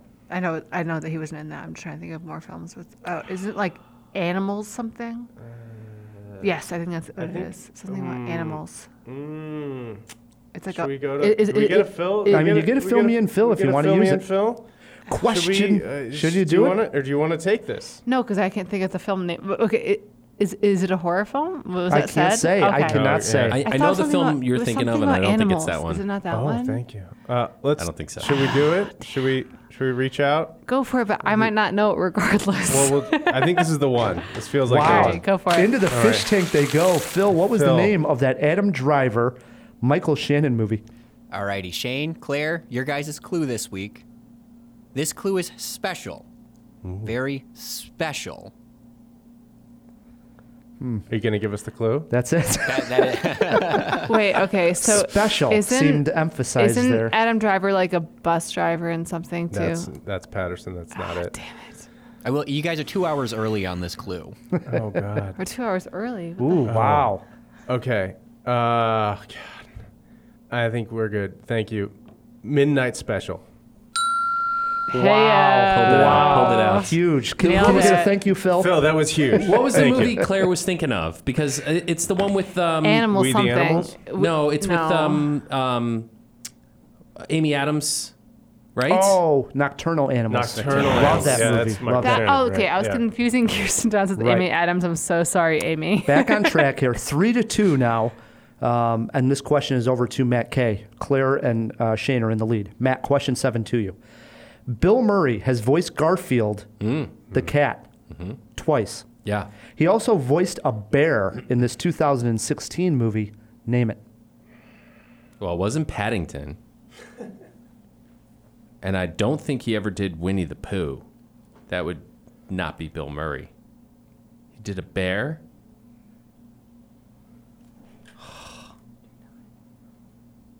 the Fantastic Mr. Fox? I don't know. Incorrect. You guys got a chance for a steal and really to win it right here. It's three to two. They're whispering. Came out in 2016. It's a pretty good guess on my part. Are we, though, are we asking the, the name of the bear or the The- name the of the name of movie? the movie. Or the name of the movie. which Is may it be the same? one and the same. Can you no, tell us? they're not. I'll give you that. Need an answer here. Too much All right. whispering yeah, going there's on. a lot of over there. whispering. Sorry, there's. Uh, I'm gonna go with uh, Yogi Bear movie. Incorrect. Is it Threw a the- is it curveball in the here. Isle of Dogs? the Jungle Book. the Oh. remake He of was the Baloo. Jungle Book. Darn Yes. It. Darn it. Threw in a curveball. That and it was a worked. good question, Ah, That was Ryan. Thank you. Man. All right, it is three to two. Last question of the game. Question eight over to you guys. You can win it on a walk off or give a chance for Matt to tie it up. Question eight to you guys. Bill Murray starred in the 2010 movie Get Low, in which he owns a funeral parlor. What actor also starred in the film as Felix Bush, an old timer trying to actually throw himself a funeral par- uh, party? Bill I- Murray and who in Get Low? I have never seen this film. Shane, have you seen this film? I've never heard of this film. If it All makes right. you guys feel any So better, it's an old I've never heard of timer, it. right? Time It's- for a wild guess. All right, let's 2010. think. Okay, an old timer. 2010. old time actor trying to throw himself a funeral a funeral party. Hmm. Bill Murray and who? Do you have a good guess, Shane? Morgan Freeman. Yeah, that was a no. That was a good guess. Incorrect. It was a I'm good going to guess. jump in the fish tank. Saved his lifeline Yeah. till the very That's end. I didn't, it wasn't intentional. Into the fish tank we go. Phil, who starred in Get Low with Bill Murray? Alrighty, Matt, your clue this week. He loves the smell of napalm in the morning. Oh, come Um, but it wasn't the person who actually said that line. I'm guessing it was um, Martin Sh- Martin Sheen. Shane knows it. Can we steal? Yeah, go ahead. Robert Duvall. It's Robert Duvall. Yes. Robert Duvall says that line in the movie. Does he? He does. Wow. Shane, Claire win this one three to two. Can we get a handshake Yeah. here, guys? Well played. if it came down to a jawbreaker, uh, we call it, in case it was a tie, this question would have been over to Shane only. Shane, you can only try one for about 30 seconds. You can either try Bill Murray's proton pack in Ghostbusters or Adam Driver's red, red lightsaber in The Force Awakens. Which do you try? That is so incredibly tough. Uh, I gotta go proton pack. Oh, what are you talking Incorrect. about? It's the I lightsaber. was gonna It's the say we're lightsaber. 100% Saber, 100% There's Saber. more reach on the proton pack. Shane, That's what are you all I'm thinking? talking What are you about. thinking, Shane? The proton The, pack. the real jawbreaker was this, and it's great because Claire was talking about uh, how tall she is. Height of Bill Murray, closest to. We got a guess from you guys. I, I don't think he's exceptional. Wait, you want me to oh just no, you guys. Yeah, are. how name his tall? height? Yeah, we're looking I'm for. gonna say six two. Lock them in at six two. Matt, you got a guess? I don't. I don't think he's tall. No, I'd say five eleven.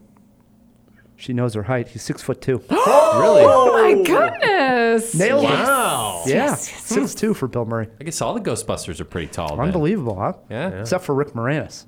Well, he wasn't a Ghostbuster. Well, you know what I mean, I guess he was an honorary member. Yeah. He does put on a proton pack at one point. There you go. In one of the sequels.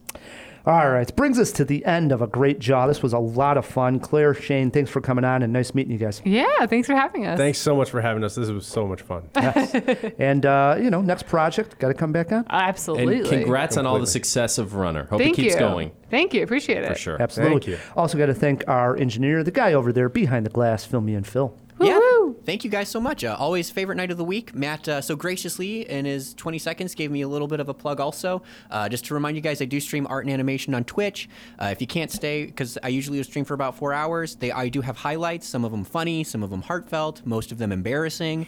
Uh, I do have a link that I sent Matt to put in the show notes about uh, my most embarrassing thing I've ever shared, which is my uh, cringy Dragon Ball Z MS Paint fan art that I made as a kid. Wait, We'll is this leave it mo- there. We'll More, leave it there. More We'll leave it there. cringy, more cringy than, than you in the underwear commercial. I love that Yes. underwear. OMG. commercial. I, I own the underwear. I am not embarrassed by that. This I actually am embarrassed by. It- Good it's times. it's it's full on supermodel Phil in underwear. Definitely check out P-Chan Art. Uh, Matt, we also got to thank our sponsors. Yes, thanks to Lagunitas and the Chicago Podcast Co-op who help us get cool sponsors like Lagunitas. Absolutely. If you want to support Cinema Jaw, the easiest way to do so is leave us a review wherever you are getting this podcast. Yes, leave us a review. And while you're there, click subscribe. It's one extra button and it makes a whole world of difference. No doubt. Until next week, I'm Ryan, the movie guy. I'm Matt Kay, and, keep on jawing about the movies.